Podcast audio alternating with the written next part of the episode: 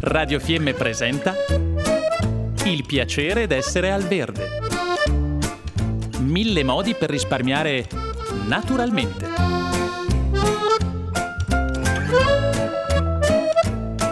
Programma a cura di Elena Osler.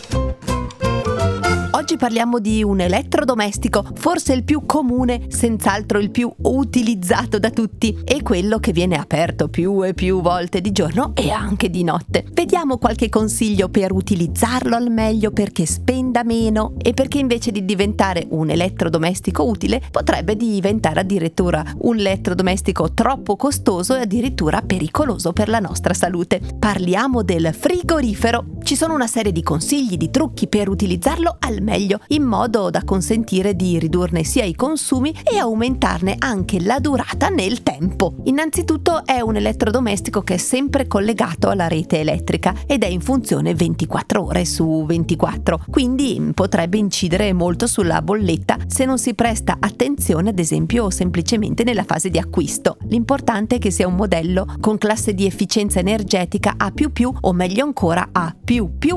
Basterebbe verificarne la richiesta energetica annua espressa in kilowattora. Attenzione a non comprare un frigorifero troppo rumoroso. Valori di 40 decibel darebbero fastidio ad esempio di notte se il frigorifero e la cucina non sono abbastanza lontani dalla nostra camera da letto. Compriamo un frigorifero che sia adeguato alle nostre necessità, quindi né troppo grande, che consumerebbe troppo rispetto a quello che ci serve, né troppo piccolo, che magari rischiamo di riempirlo in eccesso e quindi non farebbe bene il suo lavoro. Altra cosa, bisogna pulirlo con cura, estraendo ripiani e cassetti e pulendo tutto con magari acqua e bicarbonato. Attenzione al degrado e al consumo delle guarnizioni dello sportello. È importante pulire quindi con regolarità e sostituire, se necessario, queste guarnizioni. Importante poi se avete un freezer eh, senza il sistema no frost è quello di almeno una volta l'anno di sbrinarlo. Ottima cosa sarebbe anche scegliere un frigorifero con comandi esterni in maniera tale da non dover aprire gli sportelli per regolare la temperatura e controllarla.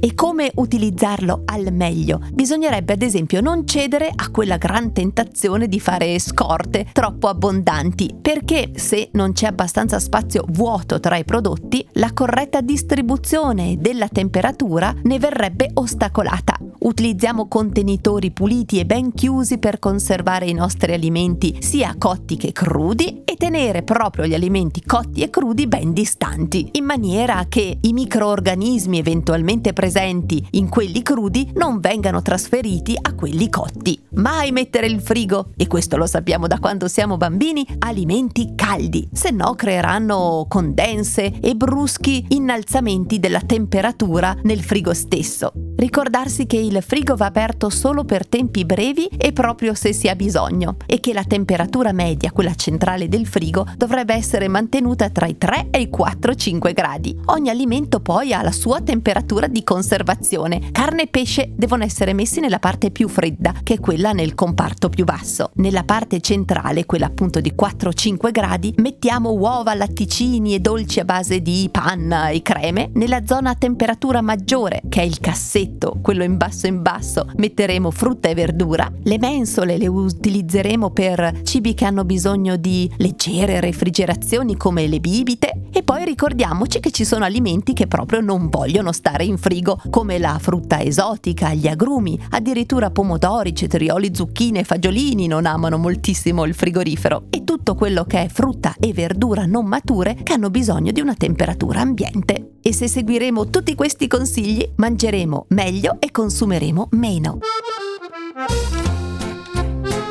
Abbiamo trasmesso Il piacere d'essere al verde. Mille modi per risparmiare naturalmente.